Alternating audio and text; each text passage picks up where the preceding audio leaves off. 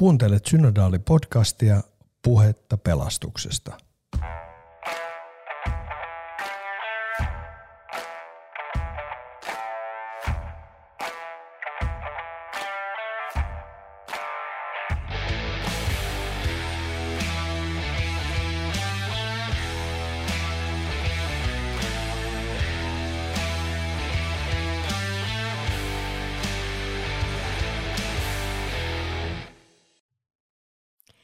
Tervetuloa Synodaali-podcastin pariin. Minä olen Marjo Kiljunen ja pääsen keskustelemaan professori Risto Saarisen kanssa hänen artikkelistaan Vanhurskauttaminen, oikeudenmukaisuutta ja hyväksymistä. Ihan aluksi, niin Risto Saarinen, jos sun pitäisi jollekin ohikulkijalle tuosta kadulta kertoa, että mitä se vanhurskaus on, niin miten siihen vastaisit? Vanhurskaus on oikeudenmukaisuutta. Se on selkeä ja napakka vastaus. Rahmatussa tosi paljon puhutaan vanhurskaudesta, siitä, että Jumala on vanhurskaus ja Jumala vanhurskauttaa ihmisen. Tämä on varmaan se aihe, mitä me tänään tässä käsitellään.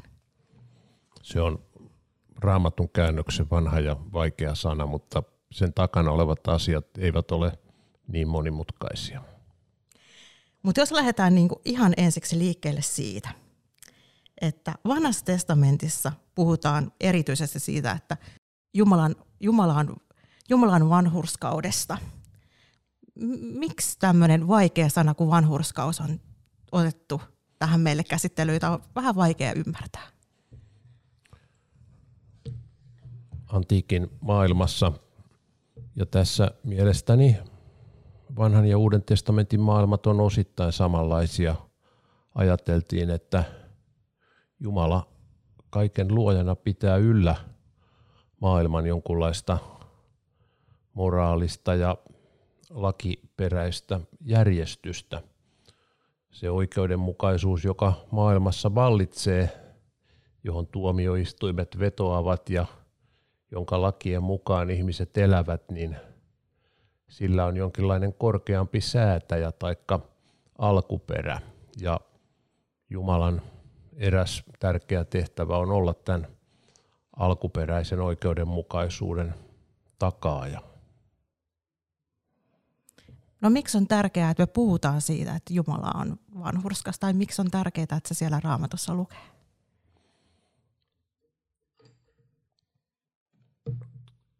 Meidän oma yhteiskunta tänäkin päivänä kuitenkin perustuu ainakin minun mielestäni hyvin pitkälti oikeusjärjestelmälle. Ja tällaiset instituutiot kuin eduskunta tai tuomioistuimet, oikeastaan koko se niin sanottu vallan kolmijako-oppi, jolle sitten yhteiskunnan eri järjestelmät rakentuu, niin yleisesti ajatellaan, että sen peruskivenä on oikeudenmukaisuus. Ja tämä oli kyllä myös Jeesuksen ajan Rooman valtakunnassa, ei nyt näin eriteltynä, mutta roomalainen oikeus oli, oli silloinkin tällaisen niin kuin hallitsijoiden ja, ja yhteiskunnan tietynlainen kulmakivi.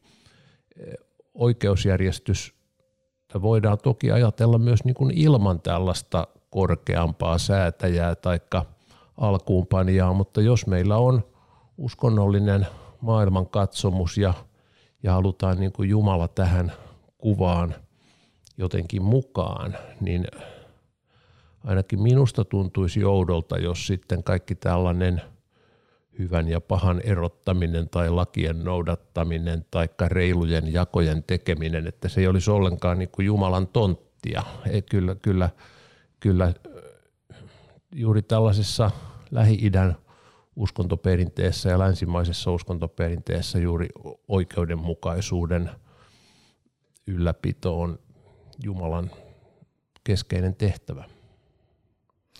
No mutta miksi me käytetään tätä sanaa vanhurskaus eikä sitä oikeudenmukaisuutta sitten?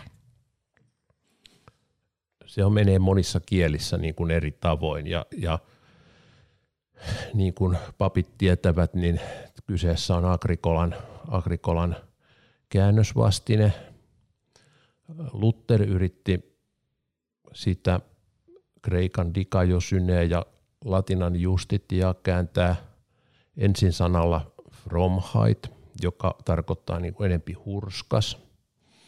Ja sitten hän kuitenkin päätyi siihen oikeutta tarkoittavaan sanaan gerehtikait, jolloin se sana Saksan recht on niin kuin, niin kuin se oikeus. Minusta näillä on hiukan erilaisia selityksiä, että mistä tämä Suomen sana vakaan hurskas tulee, mutta minusta minun tulkintani on se, että Agrikola oikeastaan nämä varhaisen reformaation molemmat käännösvastineet, tämän Fromheit hurskas ja sitten tämä vaaka, vakaa, tasapaino, oikeus. Hän ikään kuin naitti ne yhteen ja näin syntyi tällainen varmaan alusta asti hiukan kömpelön oloinen sana, vanhurskaus. Synodaalikirjassa käsittelet tätä vanhurskaus-sanaa ja sitä, kuinka, kuinka se sekä siellä kreikasta että latinasta näkyy, niin miten se näissä ensimmäisissä kirjoituksissa on, on kirjoitettu? No siis se on, vanha testamentti on vielä ihan oma lukunsa, mutta, mutta siis se, se Kreikan dikajosyne on kyllä se ihan sama oikeudenmukaisuuden hyve, josta myös antiikin filosofit puhuvat ja johon sitten oikeusoppineet vetoavat. Ja sitten läntiseen raamattuun vulgataan se käännettiin termillä justitia ja viimeistään siinä vaiheessa, kun tätä justitia-termiä käytettiin, niin yhteys roomalaiseen oikeuteen oli kyllä, oli kyllä niin kuin perin selvä. Joissakin kielissä esimerkiksi sitten Lutherin jälkeisessä Saksassa tämä on edelleen tänäkin päivänä, että sillä samalla sanalla pärjäävät sekä filosofit että kirkonmiehet, että siellä ei ole eri sanaa näille kahdelle. Sen sijaan Englannissa niin kuin niin kuin papit kyllä tietävät, niin on tämmöinen kahtalaisuus, että on righteousness ja justice. Ja varsinkin protestantit tykkäävät sitten käyttää sitä sanaa righteousness. Se on vähän niin kuin tämä Suomen vanhurskaus, että se on tämmöinen, on haluttu jostain syystä raamatun käännökseen vääntää vähän eri termi kuin se, kuin se oikeusistuin termi. Jos katsotaan raamattua, tosiaan siellä vanhassa testamentissa puhutaan tästä vanhurskasta Jumalasta ja sitten ehkä enemmän Uuden testamin puolella puhutaan siitä, kuinka Jumala vanhurskauttaa syntisen. Miten äh, näet, onko ajatus tästä vanhan testamentin vanhurskaassa ja uuden testamentin vanhurskaassa erilainen? No siinä on varmaan niin kuin sekä eroja että yhteyksiä – se, mikä Suomessa musta aiheuttaa niin kuin todella sen ison ongelma, on tämä verbi. Se verbihan ei ole kovin yleinen Uudessa testamentissa, mutta se on tärkeä, koska se on niin kuin nimenomaan luterilaisessa perinteessä. Sillä on tällainen symbolinen pelastuksen merkitys. Se, sehän ei Kreikassa ole kovin vaikea, koska se on dikaion, joka tarkoittaa sen oikeudenmukaisuuden palauttamista, eräänlaista niin kuin resetointia sieltä virhetilasta siihen niin kuin oikeaan tilaan, mutta se on hankala kääntää, koska meillä Suomessa tämä verbivalikoima ei ole, ei ole sellainen, joka ihan luontevasti niin kuin menisi. Ja, ja musta se, että vanhemmassa oikeuskielessäkin saattaa se vanhurskas olla myös niin kuin maallisen oikeudenmukaisuuden mielessä, mutta tämä verbi tekee siitä hankalan. Toisaalta se verbi varmaan ylläpitää tätä – hankalan sanan niin kuin edelleen käyttöä. Ja tästä on, tästä on paljon kirjoitettu, eikä, ja olen, olen siinä synodaalikirjassa yrittänyt niitä peruskuvioita siitä, siitä ja omia ratkaisuja niin avata. Se, mikä, se, mikä must, mua itseäni kiehtoo ja, ja joka on sellainen, niin kuin, joka on sellainen niin kuin mystinen ja jännittävä, on se, että, että vanhassa testamentissa se Jumalan – hallitsijan vanhurskaus on myös jotenkin, että se ei ole vaan sitä ikään kuin vaan pitämistä tasapainossa, niin kuin se antiikin dikeä Jumalatar pitää niitä punnuksia tasapainossa, vaan, vaan kun, se, kun Jumala on vanhurskauden lähde ja oikeudenmukaisuuden lähde, niin Jumala voi ikään kuin oman hyvyytensä kautta tuottaa jotenkin lisää sitä jaettavaa tai resurssia, että Jumala ei ole tavallaan niiden resurssien ja asioiden alapuolella, joita hän niin kuin yrittää jakaa, vaan, vaan tällaisen majesteetillisen ja, ja ikään kuin luomisvoimaan perustuvan, perustuvan tuota, ää, hyvyytensä kautta se Jumalan vanhurskaus on jotakin enemmän. Tämä siis näkyy, näkyy siinä vanhan testamentin keskeisessä kuvassa, että Jumala on vanhurskauden aurinko, samalla tavalla kuin aurinko tuottaa meille koko ajan niin kuin lisää hyvyyden resurssia ja, ja, ja sillä tavalla – sillä tavalla ei ole ainoastaan se tuomioistuin, vaan on myös jotenkin sen koko jakovaran ja koko resurssin niin kuin lisääjä ja tarkoittaa. Ja tässä mielessä, tässä mielessä se vanhan testamentin vanhurskauden aurinko on vähän jotakin enemmän kuin se kreikkalaisroomalainen dikee, se ihmisten oikeusajattelu. Mutta toki siis Jeesus ja Paavali sitten tuntee hyvin tämän nimenomaan tämän ajatuksen vanhurskauden auringosta, joka tulee sieltä vanhasta testamentista, joka on sitten tällaista myös pelastavaa vanhurskautta. Kun katsotaan sitä uutta testamenttia ja just tätä vanhurskauttamista, niin mikä on semmoinen, niin kuin, mitä ongelmia tässä ajatuksessa on? Mitä näet? No varmaan niin kuin tämä kielellinen, siis suomen kielessä tämä tietynlainen niin kuin kielellinen – ongelma on niin kuin semmoinen erilainen ensimmäinen ongelma. Mun mielestä kyllä sitten, sitten tota, siitä tulee myös ongelmia, jos, jos jotenkin kielletään tämä, tämä oikeudenmukaisuus niin kuin sieltä, sieltä taustalta, koska välillä, välillä meillä voi olla sellaisia niin kuin pelastuskäsityksiä tai käsityksiä Jumalan toiminnasta, jos ajatellaan, että tämä niin kuin oikeudenmukaisuuden puoli jotenkin, jotenkin kokonaan ohitetaan. Se on, niin kuin, se on niin kuin vähän turhan helppoa suomen kielessä, jos ajatellaan se vanhurskas vaan tällaisena jo mystisenä sanana, jolla ei ole mitään, mitään sisältöä. Ja tässä synodaalikokouksessa mä yritän hiukan niin kuin kiinnittää tätä dikajosyne-termiä niin kuin vähän kiinteämmin siihen oikeudenmukaisuuteen ja, ja myös niin kuin niin kuin lakiin, joka, joka on siinä, siinä takana. Se mun intressi ei ole tällainen niin kuin konservatiivinen tai herätyskristillinen, jossa välillä sanotaan, että meidän pitää ajatella sitä lakia ja tuomiota, että muuten kaikki romahtaa, vaan, vaan se mun intressini on enemmän tällainen, tällainen että se koko Paavalin teologia ja, ja se raamatullinen dikajosyne kuitenkin niin kuin vaatii tämmöisen – että, että se oikeudenmukaisuus voidaan, voidaan niin kuin sanottaa, ja sitten kun se sanotetaan, niin se kuitenkin niin kuin monella tavalla tulee lähelle ja, ja päällekkäiseksi sen, sen kanssa, mitä me oikeuksilla ja oikeudenmukaisuudella muutenkin tarkoitetaan. Kerro vähän lisää tästä kiinnittymisestä tähän oikeudenmukaisuuteen.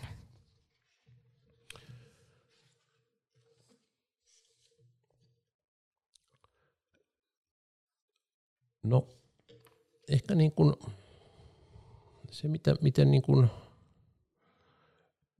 itse ajattelin, ja tämä on tietysti tämä ei ole mitään mun keksintyäni, vaan, vaan kyseessä on tämä hyvin niin kuin klassinen Aristoteleesta ja kumppaneista lähtevä, lähtevä ajatus, että oikeudenmukaisuudessa on tavallaan niin kuin kaksi puolta, ne on saman asian kaksi puolta, että on yhtäältä – oikeudenmukaisuus on niin kuin lakien noudattamista, me niin kuin toimitaan, toimitaan lakien mukaan ja, ja se, että jos valtio on niin kuin oikeudenmukainen, niin se nyt ei ole sen kummallisempaa kuin se on, se on lakien noudattamista.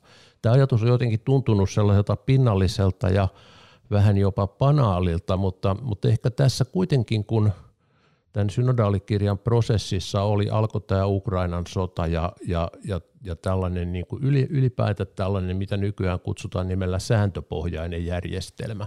Me ollaan ajateltu ehkä jostakin niin kuin tällaisesta, sanotaan niin kuin oman aikuisikäni ajan, että, että niin kuin fiksut ihmiset tietää paremmin kuin lait ja, ja että meillä on joku tämmöinen syvempi viisauden idea kuin, kuin, niin kuin lait. Mutta, mutta nyt esimerkiksi, jos me ajatellaan, ajatellaan tällaista niin kuin maailmanpoliittista tilannetta, niin, niin kyllä, kyllä valtioiden välisen järjestelmän toimimiselle ja sitten myös niin kuin valtioiden sisällä ihan se ensimmäinen prinsiippi on se sama, mitä Aristoteles kirjoitti 2350 vuotta sitten, että, että, että, että kaikki tällainen oikeudenmukaisuus viime kädessä perustuu niin kuin lakeihin. Ja silloin, silloin niin kutsuttu sääntöpohjainen järjestelmä – on tavallaan syvempi kuin se, että joku fiksu tyyppi tietäisi kaikki niin kuin lakeja paremmin. Oli se sitten niin kuin Putin tai Pentti Linkola tai kansalaiselokapina tai Päivi Räsänen tai joku muu. Mutta meillä siis oikeusvaltiossa ei ole tällaista muita paremmin tietävää, niin kuin fiksumpaa porukkaa, vaan kaikki on sen säädetyn lain puitteissa toimivia. Tämä on sun ajatus, vaikka se on tämmöinen ikivanha ja ja, ja joidenkin mielestä pinnallinen ja, ja, ja ehkä joku teologi haluaa vastustaa tällaista legalismia, mutta mä jotenkin halusin, halusin niin tämän oikeudenmukaisuuden yksinkertaisen lainmukaisuuden niin tuoda ensimmäisenä. Ja sitten niin tämä toinen, toinen puoli on tämä, tämä tota, että oikeudenmukaisuus on jakamista. Se on, se on sen resurssin jakamista ja kaikkien sellaisten vaihtojen niin kuin säätämistä, mitä me tehdään. Ja, ja ihan erityisen niin kuin sellaisia klassisia, tämän, mutta myös tämän päivän esimerkkejä on niin kuin se, että mitä asiat maksaa, onko niille hinta, onko se hinta oikeudenmukainen ja se hinta oikeudenmukaisesti määrittyy tällaisen niin kuin vaihdon kautta ja, ja, ja tämä on niin kuin ensimmäinen sellainen jakojen laki ja toinen Toinen on sitten, että meillä on jonkunlainen resurssi ja me yritetään jakaa se resurssi oikeudenmukaisesti. Ja silloin se klassinen periaate on jotenkin sellainen, että, että se oikeudenmukainen jako ei ole välttämättä tasajako niin kuin se on hinnoissa, vaan se oikeudenmukainen jako on sellainen, että jolla on suuremmat vastuut, niin, niin se sitten joko antaa enemmän niin kuin velvoitteita, kantaa isomman taakan tai sitten voi saada myös niin kuin suuremman osan. Palkat tyypillisesti menee tämän, tämän niin sanotun verrantojaon mukaan, eli ne on eri suuruisia.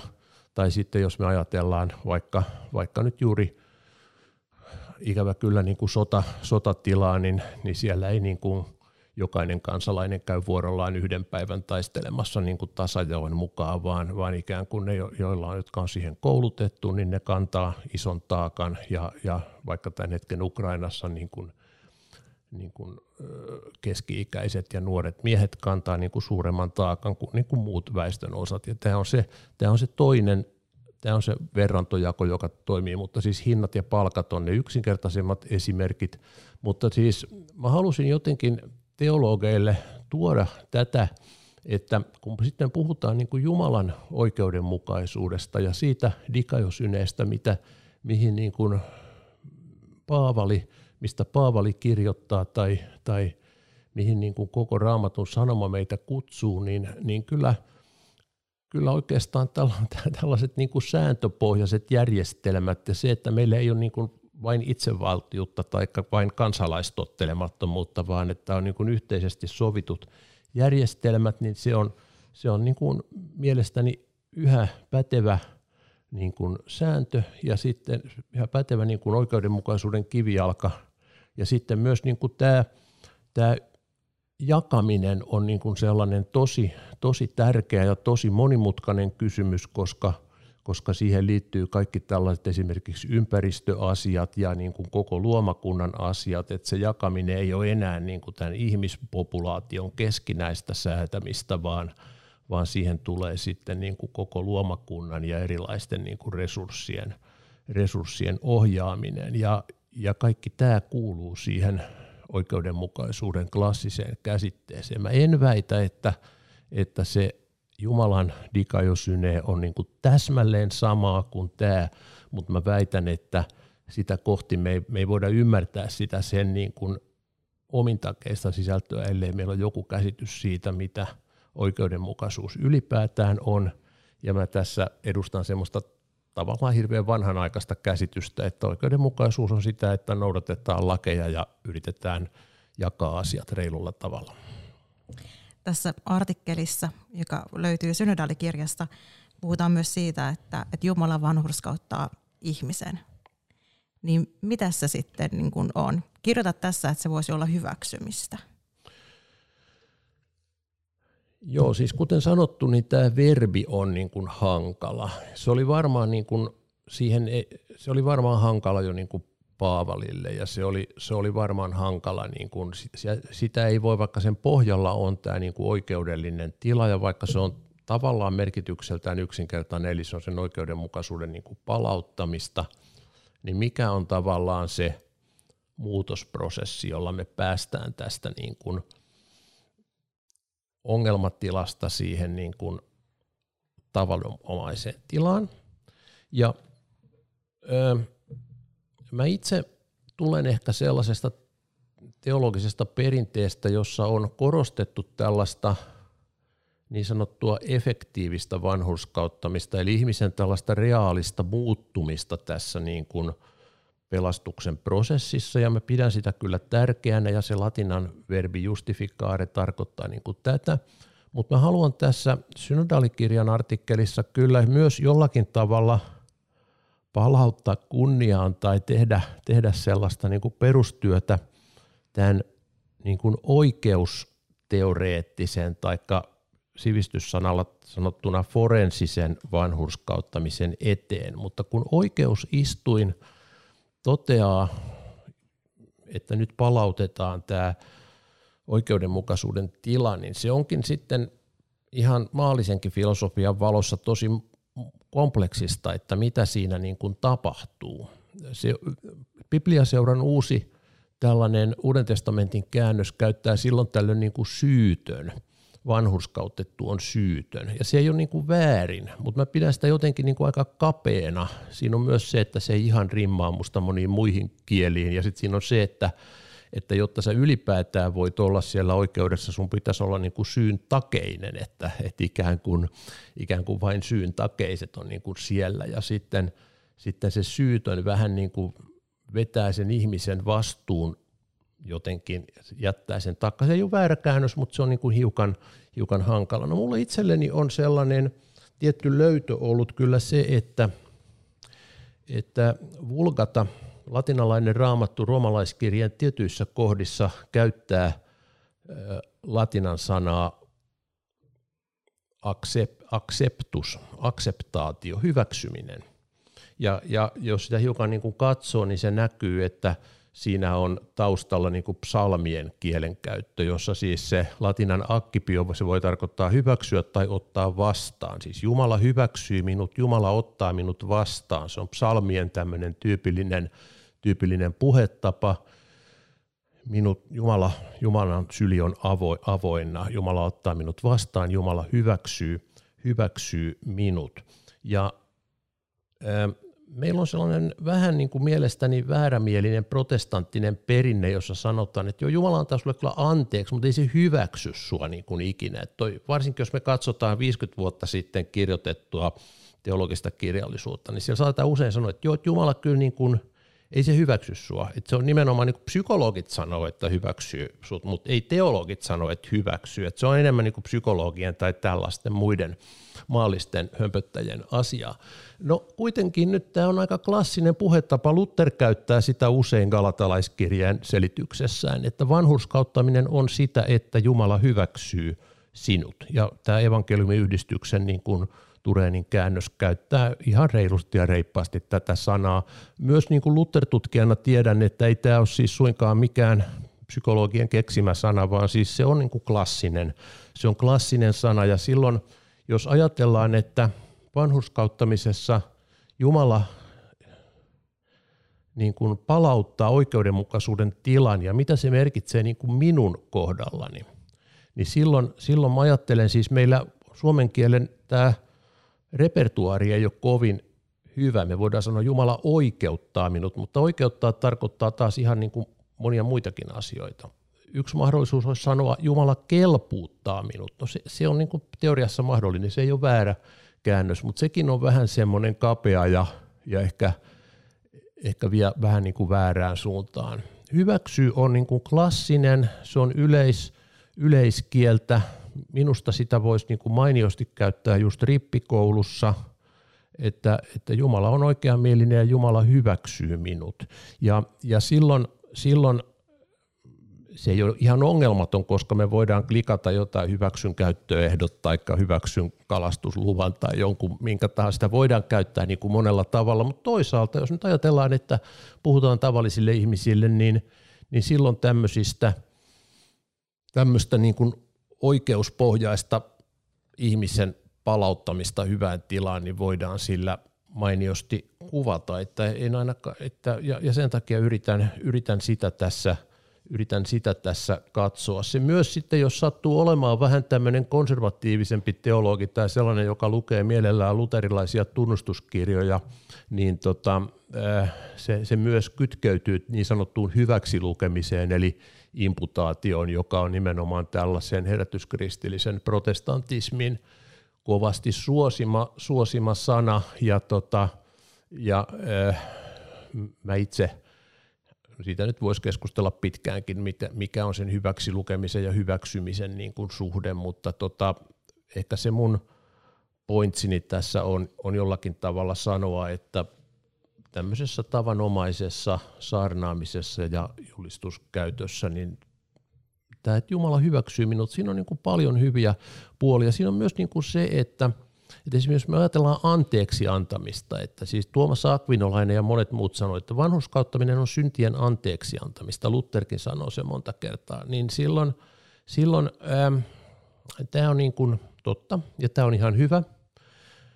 Nykyään jos me ajatellaan tällaisia tällaista teoreettista keskustelua anteeksi antamisesta, niin se on kyllä yhtäältä tällainen niin kuin oikeude, sillä on niin kuin oikeudellisia juuria. Sitä voidaan ajatella, että se on niin kuin amnesiaa taikka, taikka rankaisematta jättämistä tai jonkunlaista unohtamista tai muuta.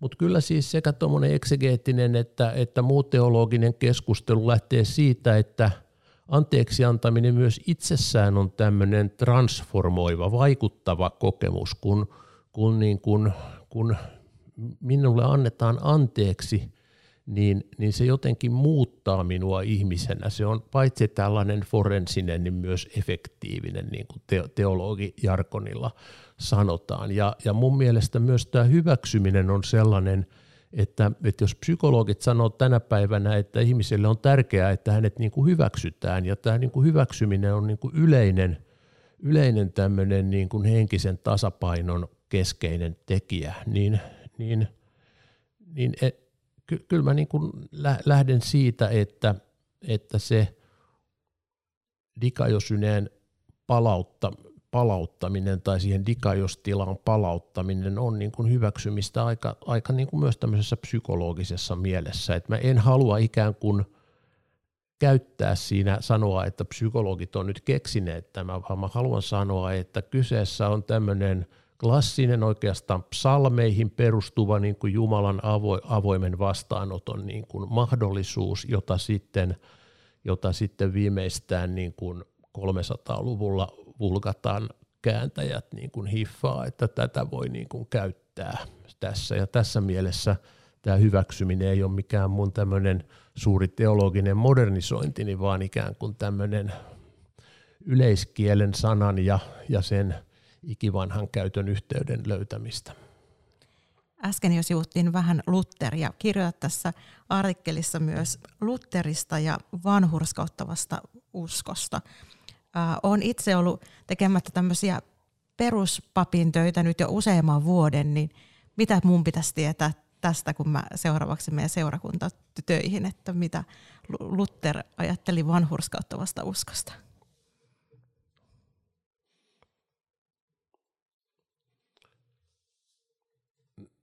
No, Luther ajatteli kyllä mielestäni ihan, ihan sillä lailla perus, lännen kirkon niin kuin teologian mukaan, ja ny- nykyään hän luterilainen ja roomalaiskatolinen kirkko on päässeet niin kuin hyvin, sanotaanko 90 prosenttiseen yksimielisyyteen tämän niin kuin vanhuskauttamisen sisällöstä, ja tämä Suomessakin paljon julkisuudessa ollut yhteinen julistus vanhuskauttamisopista niin kuin summaa kauniisti tämän, tämän ja, ja silloin, silloin tämä lännen tradition iso kuva on se, että vanhuskauttaminen on tähän – oikeudenmukaisuuden tilaan tulemista, se on niin kuin syntien anteeksi antamista ja ainakin jos lähdetään siitä, että tämä Lutherin kalatalaiskirjeen selitys on tämmöinen summaario, niin kuin usein ajatellaan, niin silloin siitä voi käyttää myös, että se on niin kuin hyvä ihmisen, ihmisen hyväksymistä. Mä oon aika paljon keskustellut oikeastaan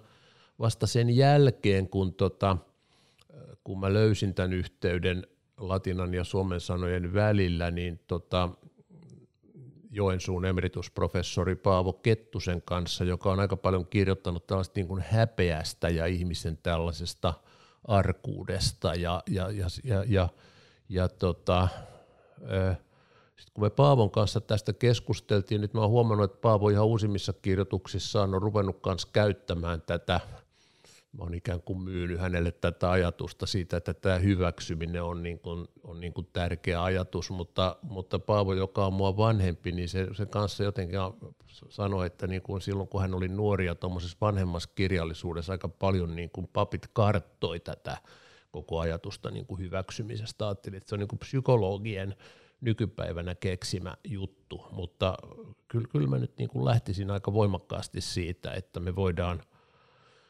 ihan isolla teologisella asiantuntemuksella lähteä siitä, että vanhurskauttava usko, vaikka se on oikeudellinen noin perustaltaan, niin mä, mä sitä ei voi niin kuin oikeudellisesti kutistaa, että se olisi vain jotain tällaista niin kuin Jumalan muistinmenetystä tai semmoista anteeksiantoa, että jätetään tuo rangaistus pois, mutta muuten olet yhtä kurja kuin ennenkin, vaan, vaan se hyväksyminen, se anteeksiantamus, jota pappi saarnassa julistaa, niin se muuttaa ihmistä ja näin tämä oikeudenmukaisuus myös parantaa. Viittasit tuohon, äh, nyt mulla on pläkäri, mutta leikkaa, leikkaa pois tästä kohtaa, äh, yhteinen julistus vanhurskauttamisesta, joka oli tuossa 90-luvun lopulla, eikö niin? Kyllä.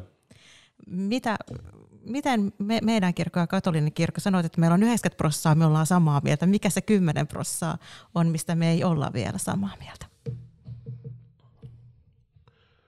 No ehkä se voi nyt seurakuntatyössä unohtaa ja ajatella, että ollaan ihan niin kuin samaa mieltä, mutta jos nyt, jos nyt on tästä niin kuin enemmän kiinnostuneita, niin tota – mä olin itse juuri silloin, kun tätä tehtiin, tätä julistusta, niin mä olin, olin luterilaisen maailmanliiton ekumenisessa instituutissa töissä ja olin niin kuin erilaisissa dialogeissa eri, eri kirkkokuntien kanssa. Mulla oli koulun uskonnonopetuksessa ja myös teologisessa tiedekunnassa opetettu, että luterilaisuus on tämmöinen niin kuin keskitien kirkkokunta, että siellä on niin kuin ehkä oikealla puolella katoliset ja ortodoksit ja vasemmalla puolella on näitä muita protestantteja ja reformoituja sun, sun muita. Mutta luterilaisuus edustaa tämmöistä niin kuin perus kristillisyyttä. No se oli ihan periaatteessa hyvä opetus. Mutta silloin 90-luvun lopulla niin jotenkin tulin, tulin niin kuin eri dialogeissa kummastuneena huomaa, että luterilaisilla on niin kuin semmoinen niin kuin yksi opinkohta, jota ei siellä oikealla puolella eikä myöskään siellä vasemmalla puolella niin kuin erityisesti ajatellaan, että luterilaiset on vähän omituisia niin kuin yhdessä seikassa – ja se yksi seikka, mistä, missä luterilaiset on niin kuin omituisia, on tämä niin sanottu samalla kertaa vanhurskas ja syntinen. Eli kun ihminen vanhurskautetaan ja hänet niin kuin hyväksytään, niin, niin häntä kuitenkin edelleen kutsutaan niin kuin syntiseksi. Että siis siellä niin kuin muun protestantismin puolella, missä ajatellaan, että ihminen kuitenkin niin kuin vähän pyhittyy ja, ja, ja on tarkoitus niin kuin välttää sitä syntiä jatkossa, niin niin ei niin kuin opeteta näin, eikä myöskään juurikaan anglikaanisessa perinteessä. Ja toisaalta taas sitten katoliset ja ortodoksit ajattelee, että niin kuin ripin myötä tästä synnistä nyt niin kuin vapaudutaan. No kaikki ajattelee toki, että isä meidän rukouksen tavoin niin kuin jatkuvasti rukoillaan, että saadaan niitä syntiä anteeksi. Se tarkoittaa, että ihmisistä tulisi niin kuin enkeleitä. Mutta luterilaisilla on tämmöinen niin kuin, tämmöinen niin kuin kummallinen syntikurjuuden oppi, missä ajatellaan, että ei se – ajatellaan vähän, että sellainen ääritulkinta tästä oikeudellisesta vanhuskautta on se, että Jumala niin kuin mielessään taivaassa tekee tämmöisen päätöksen, että okei, toi porukka on nyt vanhuskautetta, mutta ne jatkaa niin kuin meininkiä niin kuin ennenkin. Ja, ja, ja ne ovat erilaisia kuin katoliset, jotka ajattelee, että he tässä hiukan niin kuin paran, he, nyt elämä vähän niin kuin parantuu. Ja on erilaisia kuin kalvinistit, jotka nekin ajattelee, että elämää tässä nyt vähän parannetaan. Mutta luterilaiset on vaan tämmöisiä, että – että siellä, että siellä niin kuin, että se forensinen pelastus, se oikeudellinen pelastus olisi vaan tämmöinen, niin kuin, että tuomari taivaassa kirjansa kuittaisi jonkun tämmöisen asian, että sillä ei olisi niin kuin mitään merkitystä täällä maan päällä. Ja tämä on vähän semmoinen, että, että varsinkin jos sä haluat olla ääriluterilainen jollakin erikoisella tavalla, niin sä rupeat jotenkin vaalimaan tätä oppia. No tätä ei nyt pidä liikaa, liikaa kyllä nyt, kyllä nyt jos Suomessa saarnoja kuuntelee, niin ei, tähän nyt, ei, ei tätä nyt enää nykyään niin paljon vatvota, mutta se 10 prosenttia niin kuin nyt liittyy juuri tähän, että, että kun jos ajatellaan, että on se oikeudellinen, oikeudellinen niin kuin hyväksymisakti, niin, niin seuraako siitä mitään niin kuin ihmisten elämässä. Ja luterilaiset on erikoistuneet sanomaan, että no eipä siitä nyt juuri mitään seuraa, että, että se on meidän oikea oppi just, että siitä ei seuraa mitään. Ja tämä on vähän sellainen, ähm, mä en, mä en pidä tätä niin kuin minään suurena ongelmana, koska esimerkiksi juuri tässä ekumenisessa sopimuksessa tai Porvoon sopimuksessa tai monissa muissakin tämä on käsitelty niin kuin, ja tämän, tämän papit ymmärtää, mutta, mutta mä oon mä oon tällä lailla vähän itsekriittinen, että tämä tällainen syntikurjuudessa vaeltaminen on ehkä koko kristikunnassa luterilaisten tämmöinen erityispiirre.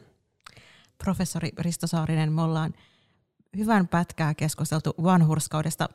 Onko joku semmoinen puoli, mitä ei vielä olla tästä otettu puheeksi, mikä olisi erityisen hyvä ottaa puheeksi? Ehkä yksi sellainen, jota mä vähän aralla mielellä, mutta toisaalta, toisaalta ehkä, ehkä kuitenkin, kuitenkin haluan ottaa sen puheeksi, on se, että, että jos me ajatellaan, että, että se vanhuskauttaminen on sitä, että Jumala hyväksyy minut taikka meidät, niin, niin mikä on tava, että silloin niin kuin ihmiselle annetaan tällainen niin kuin jonkunlainen tunnustus, latinaksi tai monilla kielillä rekognitio. Tämä on sellainen asia, jota me ollaan yliopistolla niin kuin paljon tutkittu ja, ja, ja tällaisessa yhteiskuntapolitiikassa nykyään on aika tärkeää että se, että – Meillä on niin kuin suvaitsevaisuus ja monikulttuurisuus, mutta se ei tarkoita tällaista erilläinoloa tai segregaatiota, vaan se tarkoittaa tällaista eri tavoin ajattelevien niin kuin keskinäistä hyväksymistä tai tunnustamista, monilla kielillä rekognitio.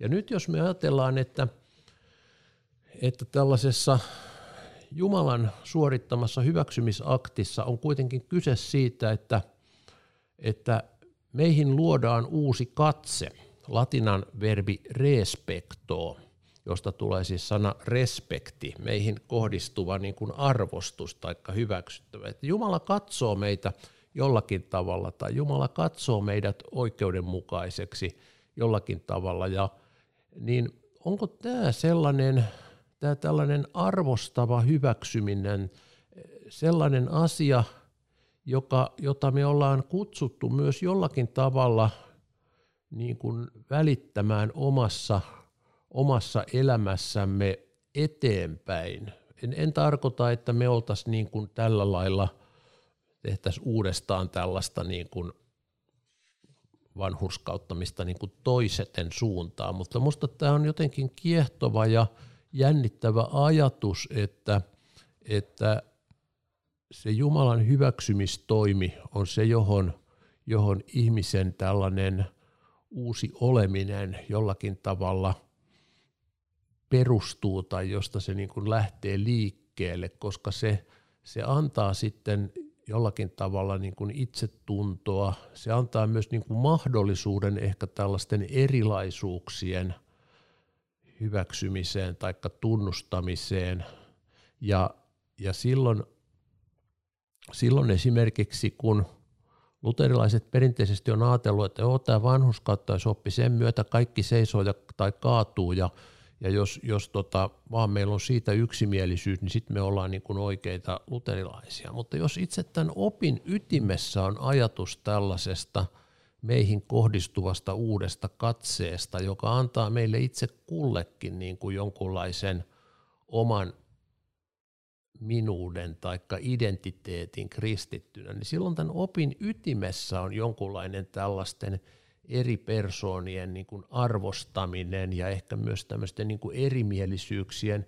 Tämä on nyt hiukan pidempi loikka, jos mä sanon, että siinä on myös tällainen erimielisyyksien hyväksyminen, mutta, mutta kyllä tämä niin kuin respektin ja rekognition ajatukseen tai siihen Paavalin ajatukseen, että kilpailkaa toistenne kunnioittamisessa roomalaiskirjeessä, niin siihen niin kuin tuntuu liittyvän myös tällainen, tällainen niin kuin, niin kuin moneuden ja suvaitsevaisuuden ja, ja tällaisen arvostavan hyväksymisen idea, jota sitten voi ehkä yrittää soveltaa niin kuin lähimmäisen rakkauteen ja ehkä tämmöisessä yhdessä kirkossa yhteisesti erilaisina elämiseen.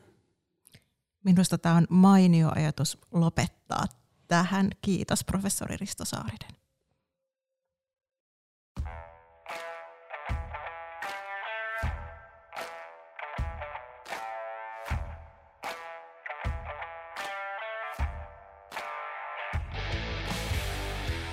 Tämän podcastin ovat tuottaneet Satu Huttunen ja Pietu Korpelainen. Lisää tietoa osoitteessa helsinginhiippakunta.fi kautta synodaalikokous.